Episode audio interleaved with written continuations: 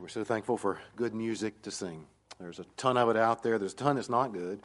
There are songs that we've sung through the ages that are awfully written theologically, but it's wonderful when you find songs that are written well. They're accurate. They are Christ uh, centered and Christ exalting, and they sound good at the same time. So I hope you enjoy learning new ones. That's one we'll be singing a lot more, I'm sure.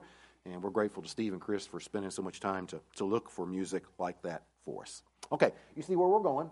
Uh, just find Acts chapter 17 to begin with. We'll get to 1 Thessalonians in just a few minutes, but we'll begin in Acts chapter 17. So find that, and then we're going to begin with a word of prayer together. Well, let's pray. Father, thank you for um, the truth of who your Son is and what that means for sinners. Um, the, the lyrics to that song were so accurate. Um, just our struggles uh, in who we are as human beings, created beings, but then what we add to it with our sinfulness. Um, we, we, we have put ourselves in a position where uh, we know there, there's no salvation for us. There's no way we can rescue ourselves. There's no way we can clean ourselves up and make ourselves right with you. And we're just so glad that we can come to Jesus and rest in Him. That we know He has already done the one thing that you require of sinners. He has satisfied you, He has fulfilled your law, He has taken your justice in place of sinners. And our responsibility is just to rest in Him, rest in what He has done, trust in His life, His death. And then we're made right with you. And we can sing songs like that with deep gratitude.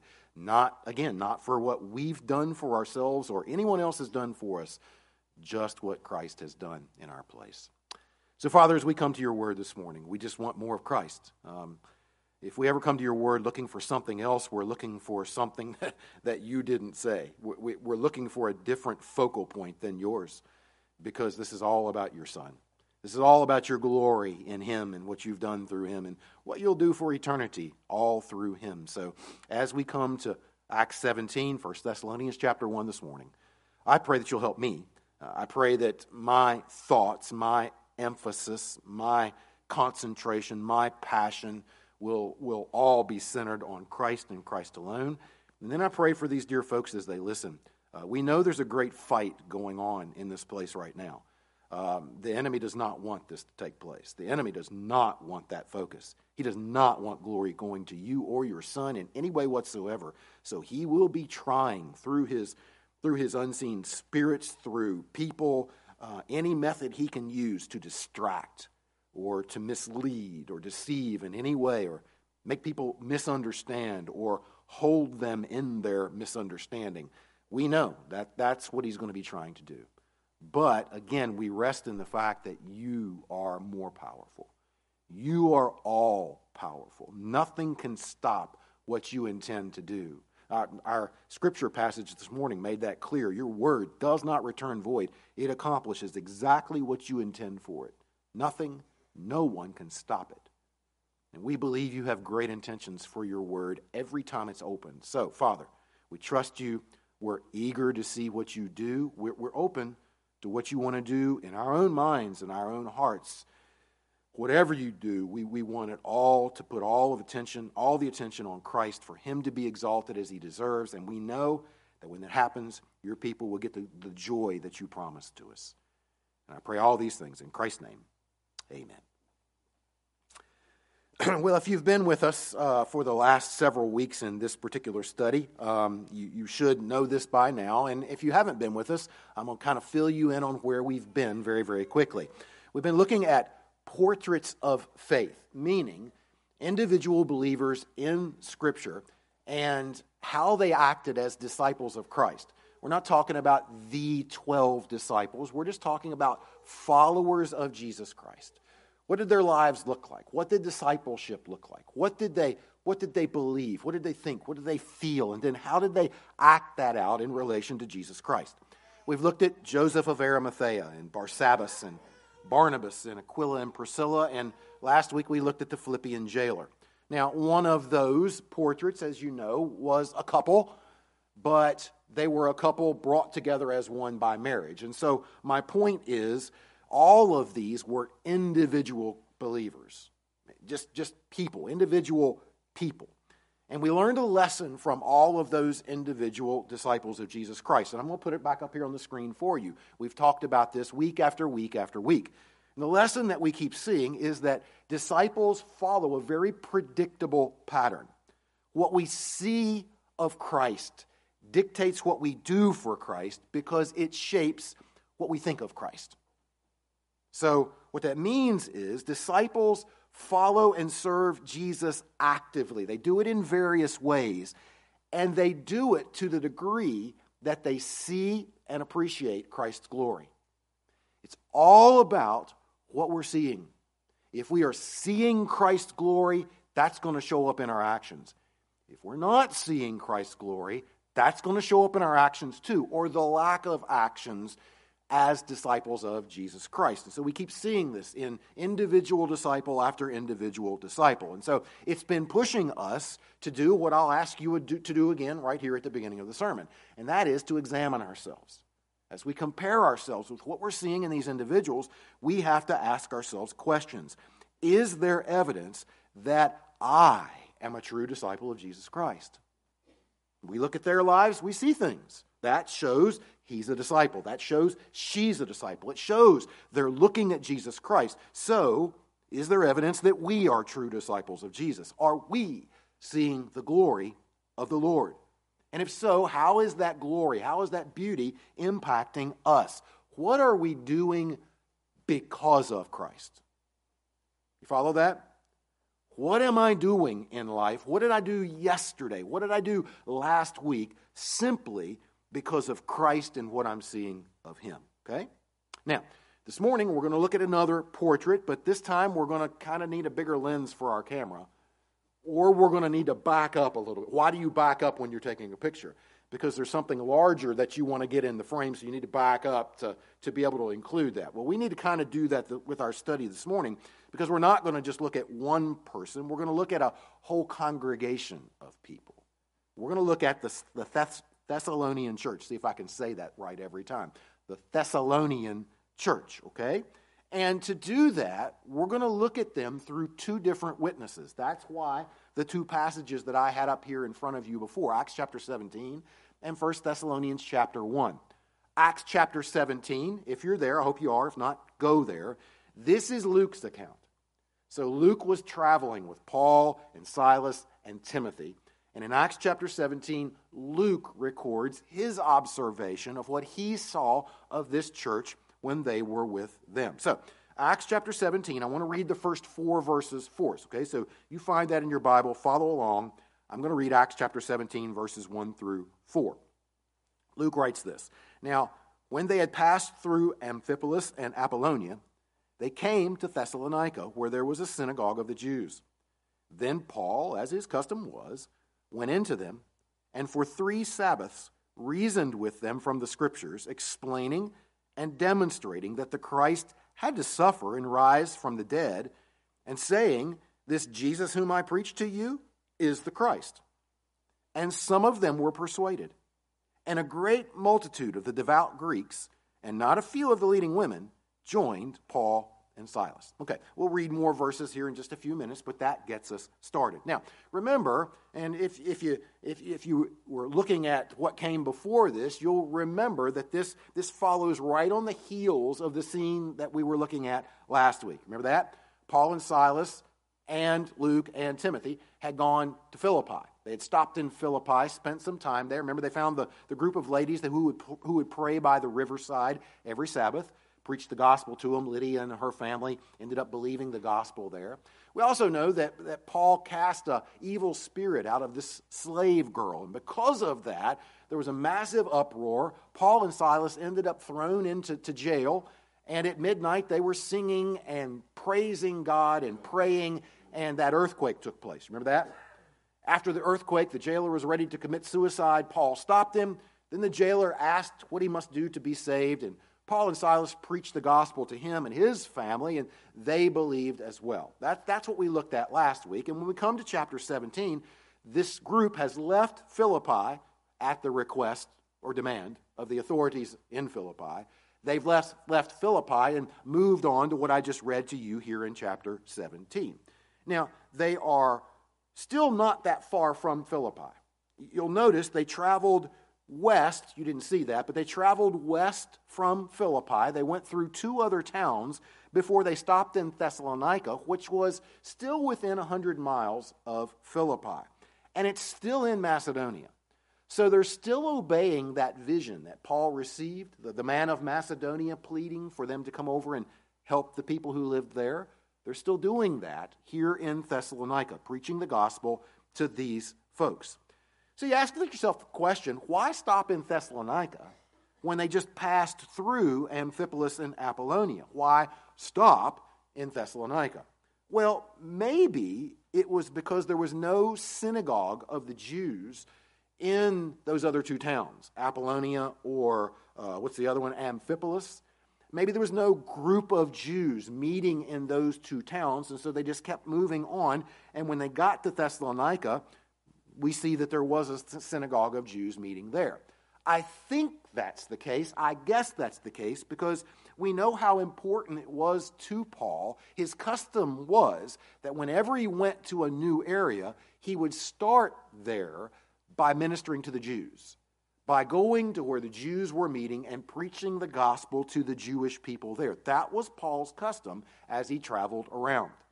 Now, as a side note, think about what that says about God. Here's Paul, an apostle of Jesus Christ. He is sent out by Jesus Christ to preach the gospel. And this apostle of Jesus Christ goes to the Jews first, everywhere he goes. And that that kind of boggles my mind because think about who he's going to. In all of these Greek towns, Roman towns, you have these pockets of Jews all over the place. How did they get there?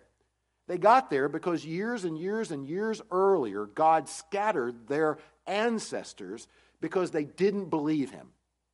He, he would send his prophets to the people of Israel, and they would sh- tell the truth to the people of Israel, and they didn't believe, and they didn't believe, and they didn't believe until God, in his anger, in his justice, brought armies against them and scattered them out into the nations. So God would be within his rights just to write them off. They, they never listened to me before, and these people, most of them, aren't going to listen to me either, and so I'm not going to take any more truth to them. But here's his representative and of all the people he could go to first, in every town, he goes to the Jews first. Ancestors didn't believe, most of them won't believe, and yet he goes to them first. And to me, that is just the depth of the mercy of God.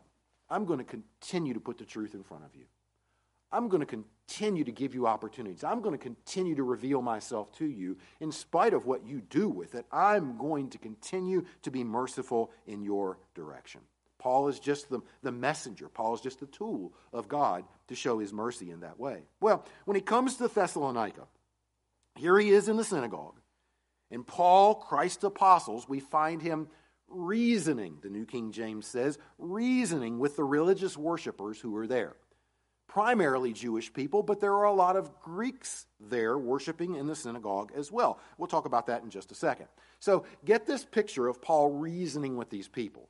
Don't think Billy Graham showing up in town, standing behind a pulpit, preaching a 45 minute message one night, packing his bags and moving on to a town and doing the same thing in the next town.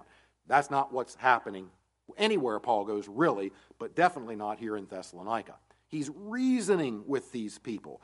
This is week after week, probably three or four weeks, but week after week of teaching in the synagogue.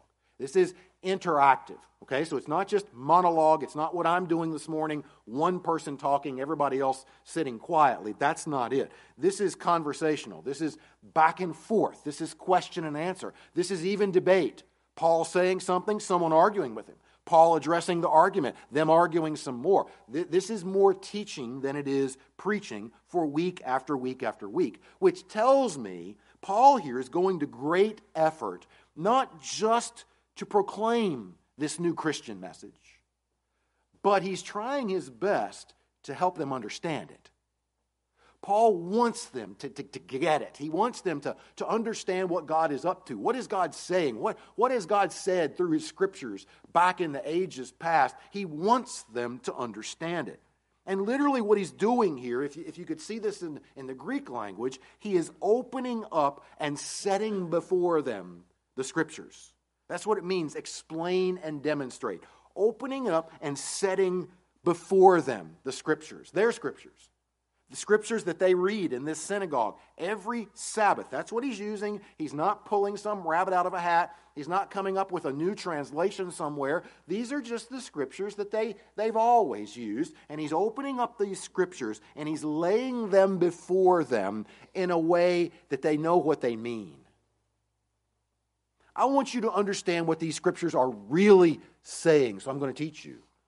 And I'm going to give you opportunities to ask me questions. I'm going to, I'm going to open myself up for argument from you because I want to do everything I can to make sure you understand the meaning of these scriptures, not just hear them out loud with your ears as you, as you have for all of these years. So, Paul would take the Old Testament Jewish scriptures and he would lay out the scripture promises that the Christ, the one who is Messiah, that they talked about all the time, the Son of God, anointed by the Father and sent to earth as the Savior and King of God's people, Paul would show them whoever that is had to suffer and die and rise from the dead. That's what the scriptures show. That's what I'm showing you from the scriptures. Wherever you see the scriptures talking about the Christ, these are the qualifications. This is how he will be recognized. Find that, and you've found the Christ. Now, here in Acts chapter 17, Luke doesn't tell us what particular Old Testament passages Paul used to do that here. He doesn't give us that information. He did give us the information, we're not going to go back to it, but back in chapter 13, when Paul was in Antioch, he used David's psalm, Psalm 16:10 that says this, and you're familiar with this. You will not leave my soul in Sheol. You will not allow your holy one to see corruption. We know that song. And in Antioch, when Paul went to the Jews in the synagogue, this is the scripture that he reached back to. He grabbed that scripture, he laid it out in front of them, and he would say, Here is a prophecy about the Christ. Now, yes, David wrote it, but it's obvious that David, David wasn't talking about himself. Why? Because David said, God's Holy One will die. That's what Sheol is, it's the place of the dead. But his body won't corrupt. It won't decay, it won't decompose. And they knew where David had been buried. They could have gone to David's tomb and gone in and found David's bones. And there's evidence that David's body was still decomposing at that point in time. So David wasn't talking about himself. But this, that was an example of how Paul reasoned with the Jews. Old Testament scripture, prophecy about Christ suffering and dying and rising from the dead. So be looking for the person that suffered and died and rose from the dead. And when you find him, you've found the Christ. Okay? So again, Luke is not telling us which scripture promises or prophecies Paul used here in Thessalonica about the suffering and death and resurrection of Christ. My point is that's what he did. Then he would lay down next to that prophecy, next to that promise, the truth about the suffering and the death and the resurrection of whom? Jesus. Here's the prophecy. Here's the life, the suffering, the death, the resurrection of Jesus. Therefore, logical conclusion Jesus is the Christ. This Jesus whom I preach to you is the Christ. That's what he said to them in Thessalonica. It can't be anyone else.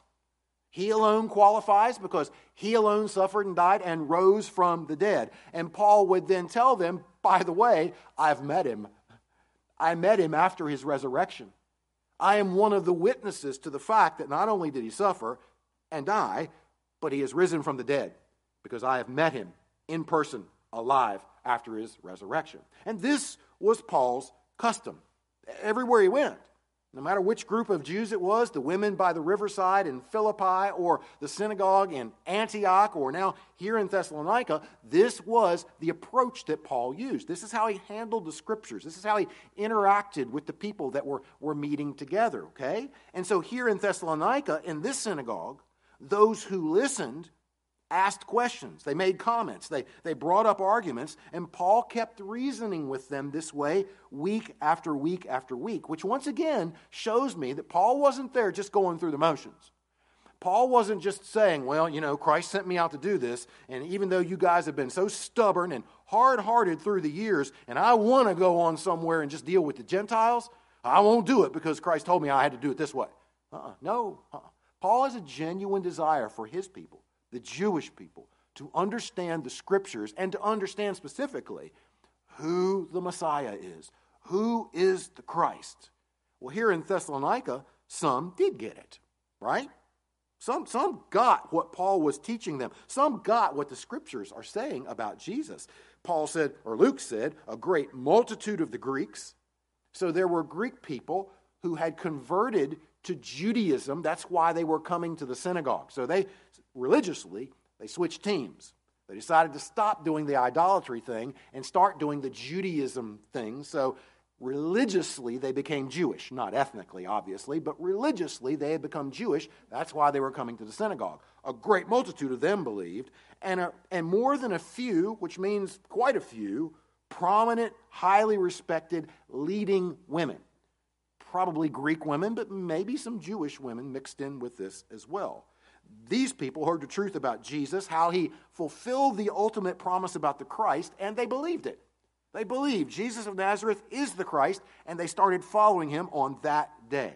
Okay? Now, this is our pattern. This is, this is what I was talking about. This is our pattern of discipleship. They saw Jesus not with their eyeballs. You know, he was already ascended back into heaven by this point in time, but through the preaching of the apostles, through the teaching, through this reasoning, through this explaining and demonstrating and, and using the Old Testament scriptures, they saw the truth about Jesus and what they saw caused them to think so highly of Jesus that it produced what they started doing for Jesus. So the clear sight of Jesus, who he is, what he did, that always produces action for Jesus. Now get that. If you're here this morning and you claim, I'm a Christian, I'm a follower of Jesus. Maybe you even used that, that, that term before, I'm a disciple of Jesus Christ. Okay, that's a profession but are there actions to back that up? Is there something about your life that shows you've seen him? Through the truth, you've seen his beauty, you've seen his glory, you've seen how wonderful he is, you've seen the truth of how he fulfills those Old Testament passages that nobody else fulfills. He alone suffered, died, rose from the dead. I see that, I believe it, and it's impacting my life. Do you see that in, in your life? And I'm going to keep asking you that question. Here, we're talking about this group of Thessalonians, okay? Here, it says in verse 4, at the end of verse 4, they joined Paul and Silas. After three weeks of being taught the truth about Jesus, they believed and they joined Paul and Silas. Now, what I want to consider this morning is what does Luke mean by that? What does joining Paul and Silas look like? What did discipleship look like when they saw Jesus clearly for the very first time? And so I'm going to put up here on the screen four or five things for you this morning, depending on how time works for us or against us. But this is going to be uh, observations of, of discipleship in this congregation. People who saw Christ, and then this is what they did, joining Paul and Silas. We're going to get the first two from Acts chapter 17, then we'll get the next 3 from 1 Thessalonians chapter 1. And so look at verse 5, if you will, Acts chapter 17, verse 5. Let me read these verses, and then I'll point out a couple of things that Luke shows us here. So, this group in the synagogue joined Paul and Silas. They believed Jesus is the Christ. But the Jews who were not persuaded, becoming envious, they're jealous of Paul and Silas and and people believing them and following them. So, becoming envious, took some of the evil men from the marketplace and, gathering a mob, set all the city in an uproar and attacked the house of Jason and sought to bring them out to the people. But when they did not find them, they dragged Jason and some of the brethren to the rulers of the city, crying out, These who have turned the world upside down have come here too. Jason has harbored them, and these are all acting contrary to the decrees of Caesar saying, There's another king, Jesus. And they troubled the crowd and the rulers of the city when they heard these things. So when they had taken security from Jason and the rest, they let them go. Then the brethren immediately sent Paul and Silas away by night to Berea. Okay, let me point out two things to you. Okay, so here's the first thing this group from the synagogue in Thessalonica joined Paul and Silas, first off, in public recognition and persecution. Paul and Silas had already been doing that. That was already characteristic of them. But when these people from this synagogue in Thessalonica joined Paul and Silas, this is one of the ways they joined them in public recognition and persecution. Now, it's obvious from this passage that the unbelieving Jews who lived here in Thessalonica, who had been uh, worshiping there in the Jewish synagogue, they knew who these new believers were right? That, that seems very, very obvious. They, they knew who was associated with Paul and with Silas. They knew where Paul and Silas were, were staying, right? So they knew who was supporting these guys. So they knew these people must agree with those guys. And this whole new message about the Christ and Jesus of Nazareth and all this stuff we don't believe, we know who does believe it along with Paul and Silas, right? So the new believers hadn't hidden this. They didn't start thinking in their mind, like Joseph of Arimathea that we talked about uh, a few weeks ago, and we talked about in Sunday school again this morning. He was a secret disciple of Jesus. He, he, he believed that Jesus was Messiah, but he wasn't going to let anybody else know that because he was scared of the Jews. These people here in Thessalonica evidently didn't keep it secret. They must have lived this new profession, lived this new lifestyle openly. They didn't, they didn't act as secret disciples, secret followers of Jesus. They didn't wear disguises whenever they went to meet with the other believers, right? They didn't just come and go at night, or, or they didn't find some location outside of town and sneak out there during the darkness and sneak back in before dawn every time they met together. They didn't limit their public association with Paul and Silas, meaning they didn't limit their public association with Jesus Christ. They were very open with this new Christian identification and Christian lifestyle. And when persecution came to them because of that, did they hide from that? No, they didn't. Paul will later say in 1 Thessalonians chapter 3 that he had warned these people that they were going to suffer tribulation for believing in Jesus. He warned them. As he was teaching them, as they started to believe, he warned them that this was coming, and it did come to them. Paul ended up saying that they suffered the same things from their Gentile countrymen that the Judean believers had suffered from the Jews who killed Jesus and the prophets. So here you have these new Thessalonian believers. Persecution comes to them because of their association with Christ, and they didn't hide from it. They didn't run from it. They took that persecution, they, they accepted. They continued to believe even when they were threatened here with mob violence. So imagine being Jason. You've, you've used your house as a, as a B&B for, for Paul and Silas and Timothy and Luke. And now here comes this mob of unbelievers, and they are angry. Picture pitchforks and, and, and hammers and weapons and, and torches and lanterns, and they're at your door. And they want you to give up Paul and Silas because they want to hurt them.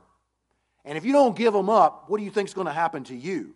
So here, here's these, these new, Jason and probably others as well, who have associated themselves with Paul and Silas and Jesus and this new Christianity, and mob violence has come to your front door. What are you going to do? Well, they didn't give in. They didn't turn over Paul and Silas and Luke, Timothy. They didn't say, oh, they're, they're hiding around the corner. Don't tell them that we told you. And, but they're hiding around the corner over there. That's what would come naturally. Self preservation says deflect that attention. It says turn them somewhere else to save your own skin. But this crew didn't do that. They, they accepted what potentially could come to them for that association with Paul and Silas and Jesus Christ. And it did cost them something. No, they, they weren't beaten, they weren't attacked physically, but what did they do? Well, it says, verse 9 so when they had taken security from Jason and the rest, they let them go. We can't find this Paul and Silas. We can't find them, but you're going to pay us. Pay up. The only way we're leaving you alone, the only way we're going to leave them alone is if you pay us off. So Jason and the other believers had to fork over money. We don't know how much, almost like they were posting bail for Paul and Silas and Timothy and Luke. So it cost them monetarily. They had to pull out their wallet, they had to pull out their checkbook, and they had to pay because of their association with Paul and Silas because of their association with Jesus. And again, I wonder what we would do in the same situation. Those of us who claim to be disciples of Christ. Oh, I'm a follower of Jesus. I believe. I believe. What if we were faced with this? What if we were faced with a mob of unbelieving, angry people with potential for physical harm and real financial cost? What would we do? I can tell you this how we're seeing Christ will determine how open we're willing to be. How open we're willing to be with our connection to Him, and how much persecution we're willing to take because of our connection to Jesus Christ. It'll all be tied to what we're seeing of Jesus. If we're seeing very little, we're not going to risk very much for Him. If we're seeing His glory and His beauty and His wonder and His greatness, well, sure, I want to be connected to Him and I'll take whatever comes because of it. It all gets tied back to what are we seeing of Jesus Christ? They were seeing it at that point in time, so they were willing to, to, to put themselves out there publicly and take what persecution came because of it. But let me show you something else that comes, and it's directly connected to this as well.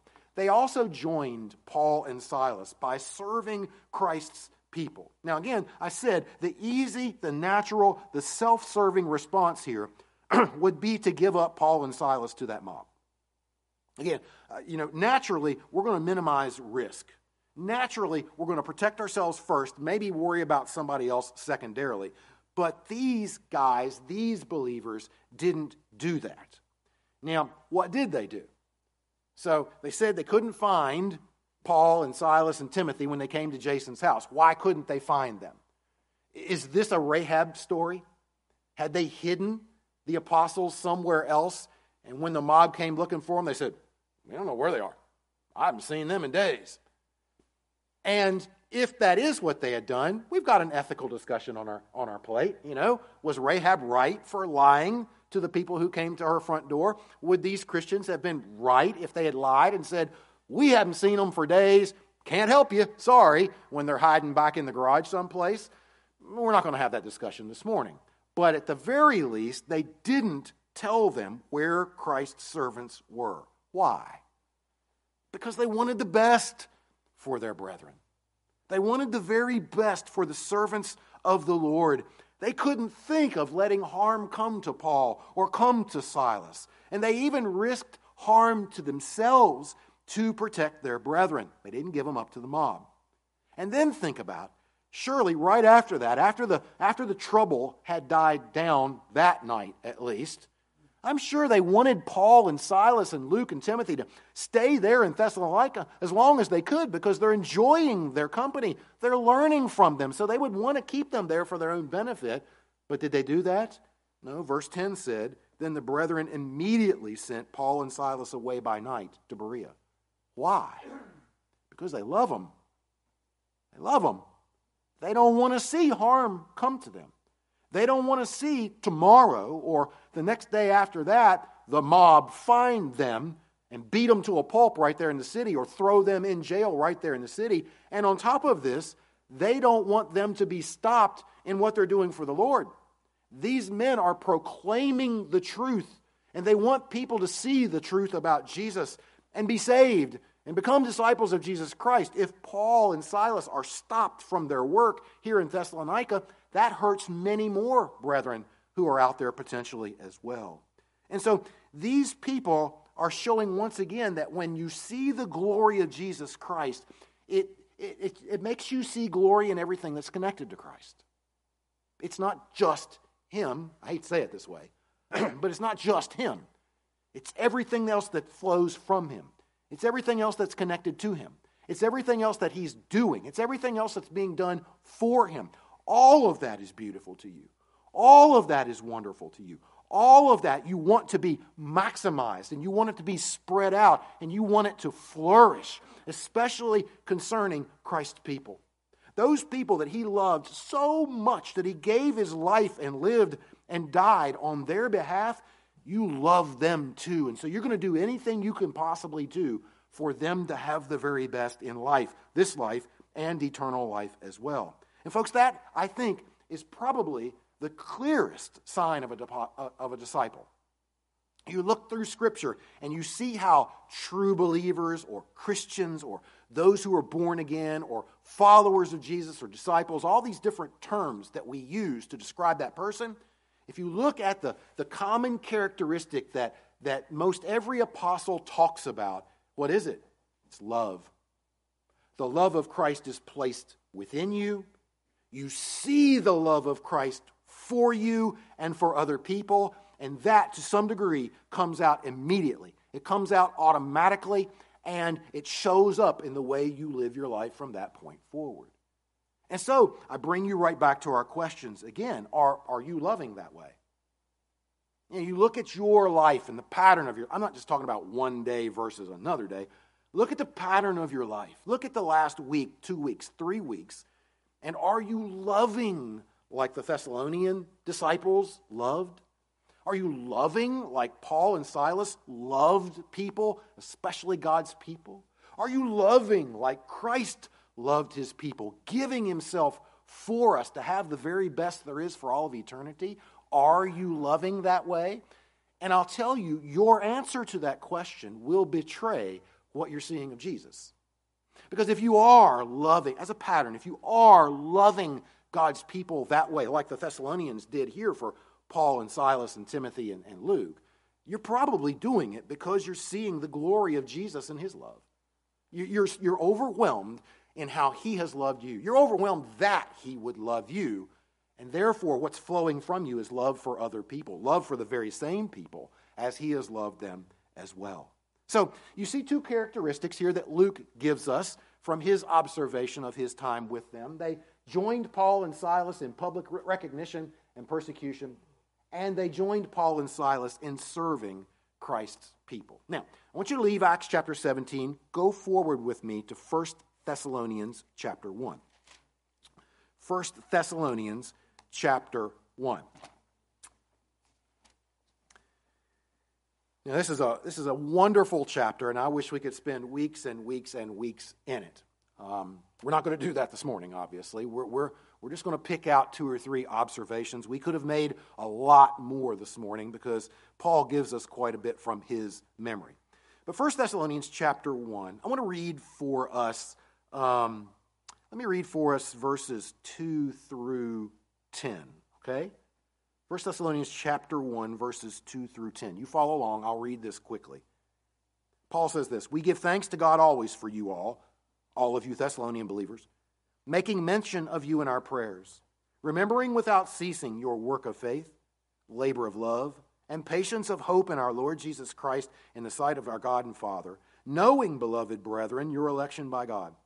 For our gospel did not come to you in word only, but also in power, and in the Holy Spirit, and in much assurance, as you know what kind of men we were among you for your sake. And you became followers of us and of the Lord having received the word in much affliction, persecution, right?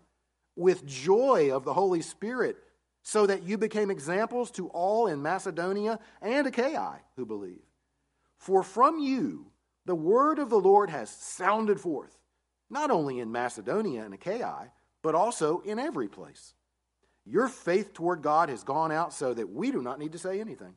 For they themselves declare concerning us what manner of entry we had to you and how you turned to God from idols to serve the living and true God and to wait for his Son from heaven, whom he raised from the dead, even Jesus, who delivers us from the wrath to come.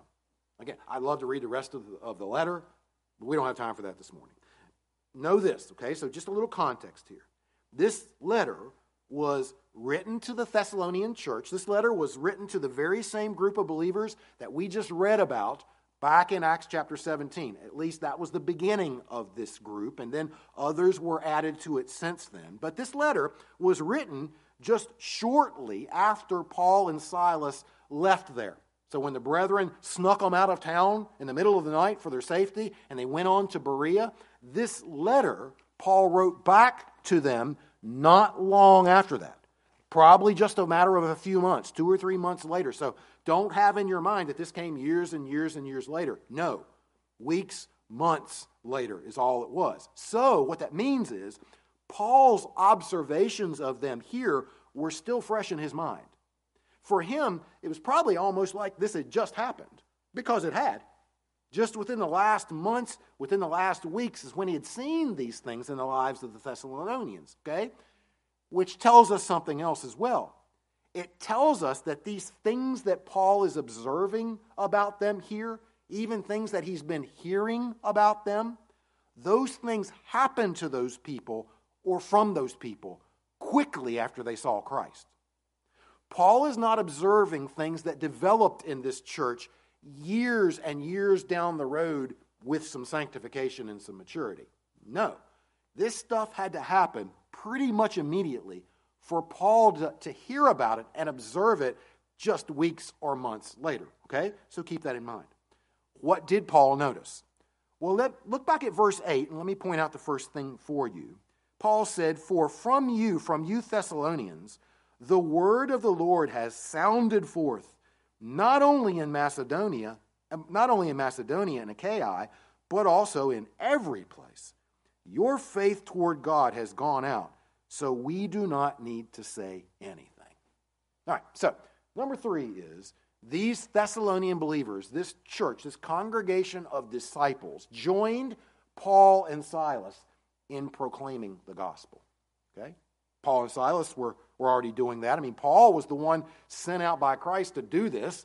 Paul brought Silas along with him to do this very thing. They, they, they grabbed Timothy in Lystra or Derbe, brought him along to train him to do the very same thing too. So that group left Thessalonica in a hurry. They went on to Berea from there. Then they went down to Athens. And then they went on down to Corinth, where we spent so much time talking about the letters that Paul wrote to them when they got to those places, when Paul and Silas and Timothy and Luke got to Berea and they got to Athens and they got to Corinth, when they got to those places and they started to do what, what they had come there to do, to share the gospel with the people in that area and tell them about the power that the gospel has and how it changes lives. And, and they got ready to tell them how it had changed the lives of the people in Thessalonica. Guess what they heard? The people there, the people in Berea, the people in Athens, the people in Corinth said, Oh, yeah, we already heard about them. We know that already. We know all about them. We, we know what took place when you came there and preached the gospel. We know how it changed their lives. We know what has gone on in their hearts since that point in time. Word had already gotten to these other towns. Paul called it sounding forth. It had sounded forth. You ever visited a, a, cavern or a cave before and you stood in the mouth of the cave and you said, Hello? What happens? You hear it over and over and over again, don't you? It bounces down into the cavern. It bounces off the walls, and you'll you only said it once, but but you're going to hear it over and over and over and over. It reverberates. That's this word for sounding forth. When when Paul and Silas got to Berea and they got to Athens and they got to Corinth, these people are telling them what had happened in Thessalonica just a few months earlier. How did it get from Thessalonica to Corinth? It started from these Thessalonian believers. They started sounding it forth. What this is telling us is pretty soon after they heard about Christ, when they, when they saw the beauty of Christ, when Paul said, Here's the Old Testament scriptures about the Christ, he'll suffer, die, rise again, and Jesus suffered and died and rose again, therefore he's the Christ. Their eyes were opened. They saw the glory of Jesus. They fell in love with Jesus. They, they committed themselves to Jesus and they started talking. And so you can just imagine them talking to their family, and talking to their friends, and talking to their acquaintances in Thessalonica. And oh, what about the people that have come to Thessalonica to do business and are leaving Thessalonica to go somewhere else? They're talking to them too, to strangers.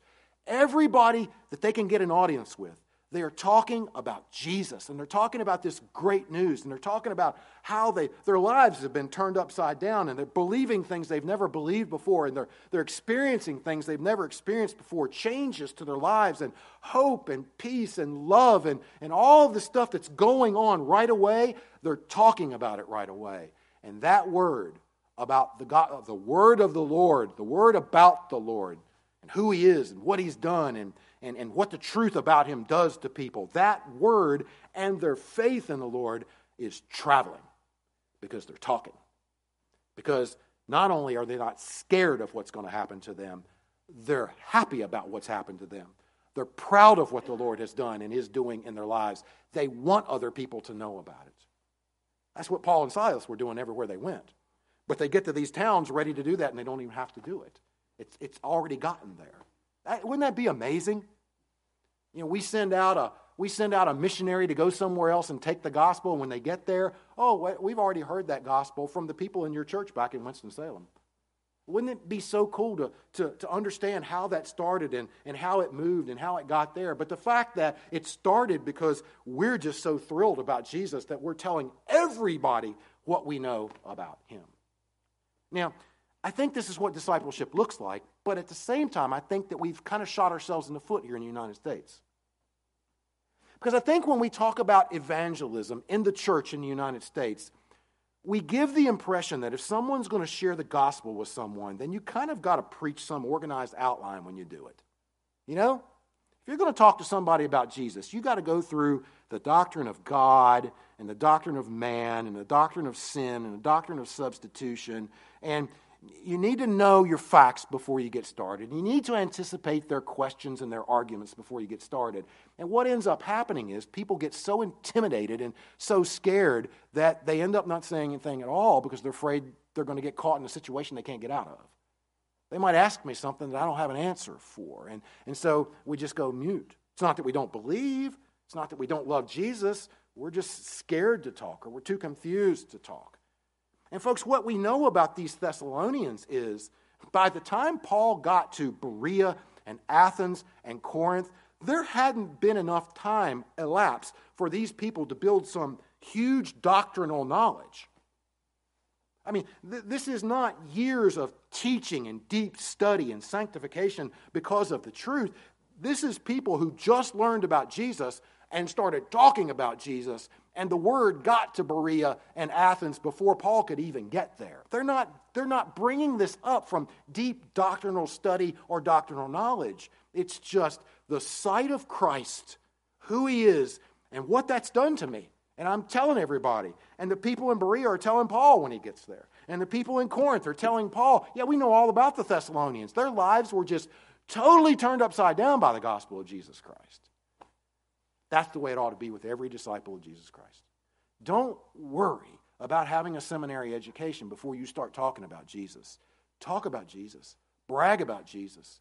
Valerie and I went to Utah, what, summer before last, and when we came back, probably all of you were sick of us because we, we had our phones out showing you pictures of everything that we saw in Utah. Why? Because we saw just incredible sights, just beautiful things, things you don't see here in the East. And we wanted everybody to see what we had seen. Shouldn't it be that way about Christ? I mean, shouldn't that just come naturally for us? It's not that we, again, we don't have to have this, this incredible presentation when we do it. It's just, this is the promised one. This is the one who is the, the anointed Savior and King of God's people. We found him. He's the only one who ever rose from the dead. It's got to be him. And I want you to know what I know. It's not much, but I want you to know. And look at the impact on my life. That's what these Thessalonian believers did when they joined Paul and Silas. They joined them in proclaiming the gospel. Verse 9, let me show you the fourth one. Verse 9, Paul adds to this. Well, verse 9, or, yeah, okay. For they themselves declare concerning us what manner of entry we had to you, and how you turned to God from idols to serve the living and true so, number four on our list is they joined Paul and Silas in utter devotion to God. Utter devotion. Now, think about Paul and Silas for a second. Timothy too. They, those three guys had not been what we think of, what we would describe as idolaters before they met Christ. Those were Jewish men. Okay? And the Jews believed in one God, and they believed in the right God, Jehovah. But even though they believed in the right God, Jehovah, their system of religion was still a type of idolatry. Because their perspective, their view of this God, their presentation of this God, and their worship of this God was all man made. It was invented in the imaginations of men. So even though it was the right target, it was the exact it was the wrong presentation of him and the wrong worship and service to him. So it was still a type of idolatry, even though it wasn't like the more traditional types of idolatry that we talk about, and, and we're going to talk about here in just a second.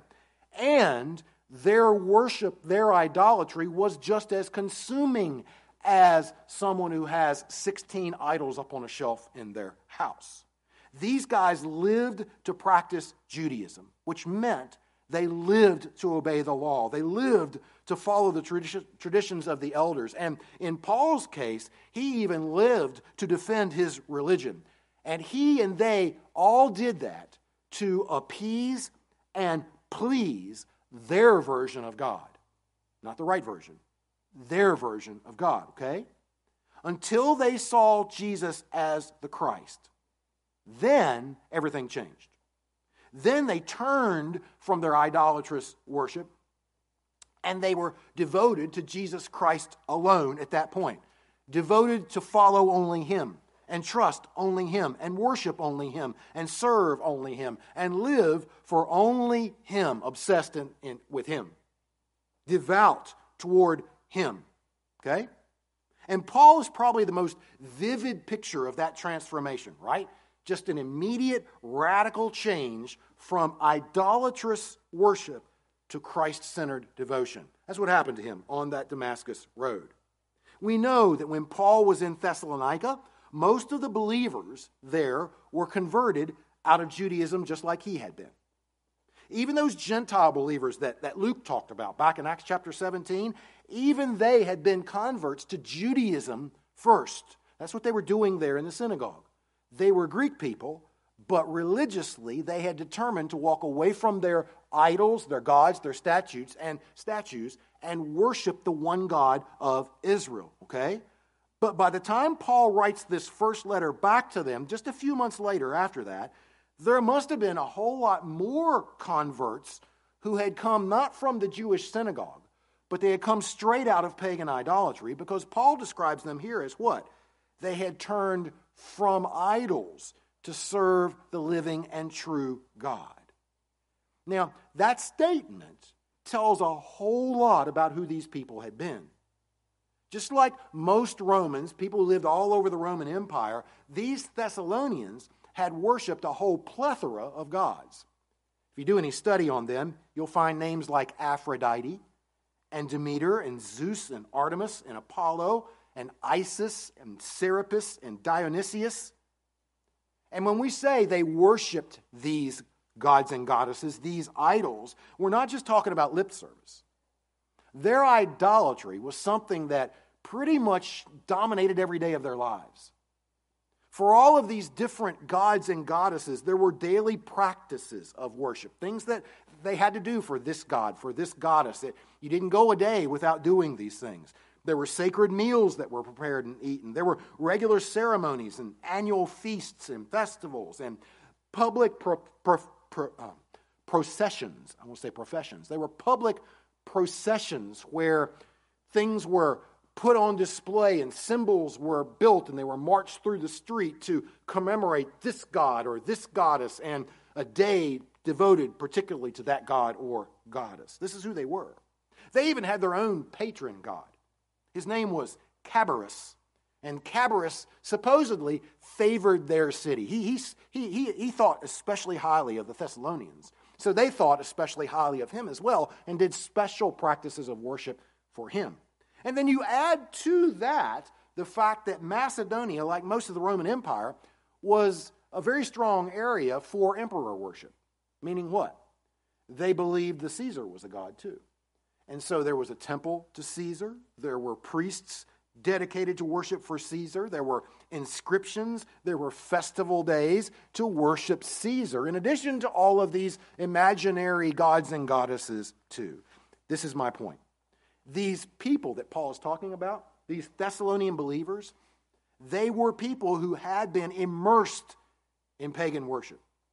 They had lots of objects for their attention and lots of practices for all of those gods. The worship of idols was the fabric of life for them. Okay? Get that picture in your mind. So, turning away from idolatry was turning away from everyone else who worshiped those gods with them, which in their case probably would have been everybody else they knew family, friends, neighbors, co workers, acquaintances. This was the city of Thessalonica. This was the tenor of the city. This was the nature of these people. So you turn away from all of those gods. You're not just turning away from the gods and the temple and the priests and the priestesses and the sacred meals and the festivals. You're turning away from all of those other people who practiced all of that stuff with you every day of your life before. This was turning away from life as they knew it. And to do that takes something monumental. It, that takes something absolutely convincing. It's got to be something that you consider to be well worth giving up all of that other stuff and all of those other people. And to turn away from all of those objects at one time, to focus all of their attention uh, on only one new object. And this wasn't a matter of, okay, we already have 48 gods and goddesses, we're going to make it 49. We're going to add one more to the list. That's not it. The list got thrown away, and all of them were replaced with one, and only one. No others in addition, no others in replacement. This was the replacement. And to turn to that object with just as much, if not more, devotion, that is so telling about these people. That's what Paul is bringing out about these people. That's what Paul saw himself but then when he gets to Berea and he gets to Athens and he gets to Corinth, that's the word that has already come to those towns. They're telling Paul that. Oh, we know about the Thessalonians. They turned from all of their idols to the one God.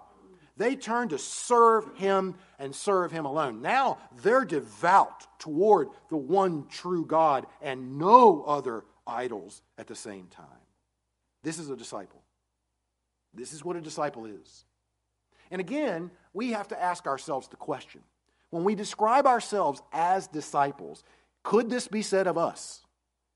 People who watch us, people who know about us, people who have listened to us describe what has taken place. Would the description to be, oh, yeah, so and so, he walked away from everything that was supreme to him before?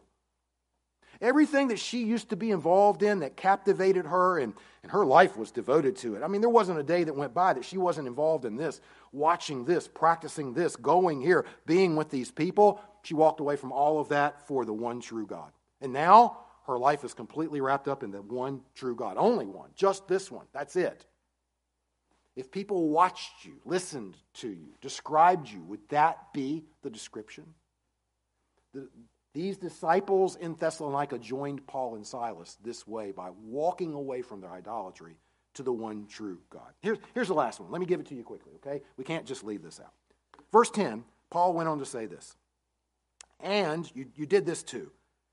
And you turned away from your idols to serve the living and true God and to wait for his Son from heaven, whom he raised from the dead, even Jesus who delivers us from the wrath to come.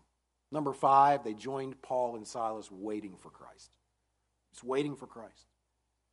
Now, now Paul's the only player in this drama who met Christ personally, face to face, bodily, right? Road to Damascus. He's the only one. And he's the one, primary one, who told them about Jesus. Let me tell you, Jesus fulfills all the Old Testament scriptures, suffered, died, rose from the dead. He's the one, and I know he's the one because I met him. After he rose from the dead, he came to me on the road to Damascus. I saw him with my own eyes. I had a conversation with him with my own mouth, so I know he's alive. Paul's the only one in this group who can say that. But having said that to them, these Thessalonians believe that evidence so strongly. They believe Paul's word, his eyewitness testimony. They believe that so strongly, and they see Jesus as so attractive because of it. What do they want? They want to meet Jesus too. That's what's now important to them. That is now the focus of their attention. We want to see him too. We've seen him through your word, Paul. We see him through the Old Testament promises and prophecies. The truth that's been given to us about his life and death and resurrection, we see he's the one He's Christ. He's Messiah. He's the anointed Savior and King of God's people. We believe that. And we believe that so wholeheartedly. We believe that so strongly. We think He's so beautiful and so great and so attractive that what we want more than anything else to see Him too, with our own eyes. And the word that Paul uses here, that they waited for His Son from heaven, heaven. We use the word wait as though it's just some passive waste of time. You know, someone's just waiting around, they're getting nothing done. But that's the opposite of what Paul is describing here. This is a waiting that is thought through, it is on purpose, it is for purpose. It's doing something. It's doing the most important thing. It's doing what you want more than anything else. Now, after you guys are all gone this morning, something will happen that happens every Sunday morning after you leave. We get ready to go. Valerie goes to the bathroom. And I don't go on out to the parking lot and shut the gate. I don't go on to the car and sit down in the car. I go to the office and stand there and wait. Why? Because I know she's going to come there. And the next thing I do in my day, I want to do with her. I'm going to go to lunch with her. And so I wait there, expecting her to be there very soon, and knowing that we're going to go do something else together that I really enjoy doing with her. That's waiting on purpose, with confidence, with expectancy, with eagerness. That's what these people are doing here. They've been told Christ came once, Jesus was here, He is the Christ, He has left, but He's coming back. He's coming back. And on their calendar, they don't know the day to put on that calendar, but that's the next event on their calendar. What do we want more than anything else? Do we want we, we want a conference with Paul two weeks from now so we can learn more? Nope, that's not it. We want to travel over to Ephesus and become missionaries ourselves to the people in Ephesus. Nope, that's not it. We want to see Jesus. I have seen enough to know that I want to see more. He's so beautiful, I want more beauty. I've seen so much glory from him in the truth about him that I want to see the glory that comes from him. And oh, by the way, he's coming back to judge mankind. He's coming back, and there's wrath from God that's going to be doled out through him to some people. But guess what? They're waiting for God's Son from heaven, whom he raised from the dead, even Jesus, who delivers us from the wrath to come. We're not afraid of that wrath. We're not a bit worried about the judgment that's going to be handed out by Jesus. Why? Because he's already delivering us from it through his death and resurrection. And so, come on, Jesus. Back of the book says, Even so, Lord, come quickly. And I think this is, this is what you see from a true disciple. Someone who has seen the truth about Jesus, has seen enough to know, I want to see more. Yeah, I want to see more from, from the Word of God. I want to be taught. I, I love sitting under Kevin in, in Sunday school because he teaches me more about Jesus, and it's great. But it's not the same as being in the immediate presence of Jesus himself. And that's what a disciple should want, right? Because a disciple says, Jesus is so great, I'm leaving everything else to follow him. That's what a disciple is. And the more I see of him, the more I know there is to see of him. And everything I'm seeing is better than everything else. It's, it's so appetizing. It tastes so good that I want as much as I can get. So I'm going to sit and I'm wait for Jesus. He promised he's coming back, and I'm looking. I'm waiting. I'm confident. I believe it. He said it. His father said that about him. All of the prophets that were sent out, all of the apostles that he sent out, said he's coming back. The angel said to the apostles, the same way you watched him go into heaven, he's going to come back again. Jesus told those same apostles, I'm going to come on the clouds with glory, and all the world's going to see me and mourn over it, but I'm going to send my angels to gather together my elect from the four corners of the earth. I believe all of that, and I can't wait for it. That's a disciple. That's a strong disciple. So again, I ask the question. We measure ourselves against an imperfect example. These, I'm not putting these Thessalonians up because they're perfected. They're not. They're sinners. They were not perfect. But I put them up as an illustration of what solid discipleship, strong discipleship looks like. What do you see when you compare yourself to those qualities, those characteristics. What you see will be tied to what you are seeing of Jesus. If you've gone long stretches of time and you're not seeing Him in the truth, then you're not going to see these very strongly in your life. If you're going through a period where you are seeing Him, you're reading, you're thinking, you're being taught, you're sitting under preaching, you're having conversations with people about Jesus, so your mind is saturated with truths about Jesus, well, then this stuff's going to show up even more, especially number five. I can't wait to see Him myself. Even so, Lord, come quickly. I want to be with you for all of eternity, for all the right reasons, not just to get away from this, but to be with you. You're the focal point. If you're seeing Jesus here, you're going to want to see him that way forever and ever and ever. Would you describe yourself as a strong disciple? Do you want to be a strong disciple? This has been my prayer this week for, for me, but it's also been my prayer for us that the Holy Spirit will develop us as a group into a group, a congregation with these characteristics. That'll bring glory to Christ. That'll bring joy to his people. And guess what, folks? It can happen. And I'll take that a step further as I close this down. It will happen. If this is the desire in the heart, this is what we're asking for and we're going looking for Jesus, I will guarantee you the Holy Spirit will satisfy that desire. He will show you Jesus. And the more you see of Jesus individually, and the more we see of Jesus as a group, we'll look more and more and more like this. And our joy will be wrapped up in Jesus, and glory will go to Him through our lives, just like it's still going to Him through the Thessalonians' lives 2,000 years later this morning. That'll happen through us as well. Let's pray for it, okay? Join me.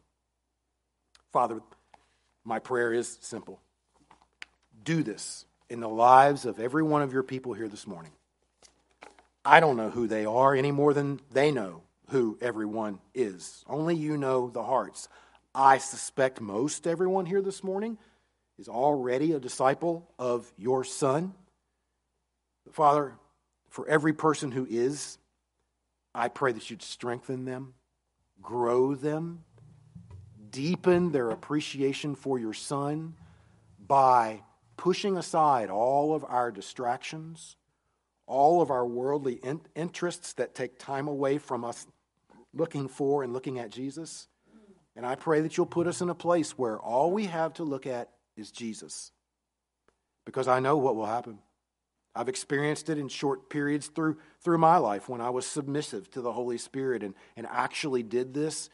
They're the, they're the greatest times of my life. Happiest times, most fruitful, productive, satisfying, hopeful, eager times of my life. And my own sin breaks that. But I pray that you will do that in every life of every disciple in this room this morning. And Father, I pray that you'll do it to us as a group that we won't just be individualistic, but as a congregation, as an assembly, as a family, that we'll be pursuing Jesus together and looking at him together and talking about him together and enjoying him together so that the group, like the Thessalonians, the group bears these characteristics.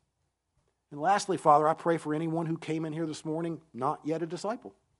They came to church for some reason. I, don't know what it was, but they came and they've heard about Jesus this morning. They've seen some things in Scripture about Jesus. They've heard me bragging about Jesus. And Father, I pray that you will not let them walk away from what they've seen and heard. I pray that your Spirit will work in their hearts to open their eyes and their ears and their minds spiritually so that they don't just see and hear physically, but they see and hear spiritually that this will be the day that they see your glory in the face of Jesus Christ through the word. And I pray that this is the day that they start following Jesus. And that this afternoon they're already going to people saying, Come, let me show you the guy who told me everything I ever did. Father, I pray that that'll be the day that they have today by your grace. Father, use your word in ways that will glorify your Son. And I pray it all in his name. Amen.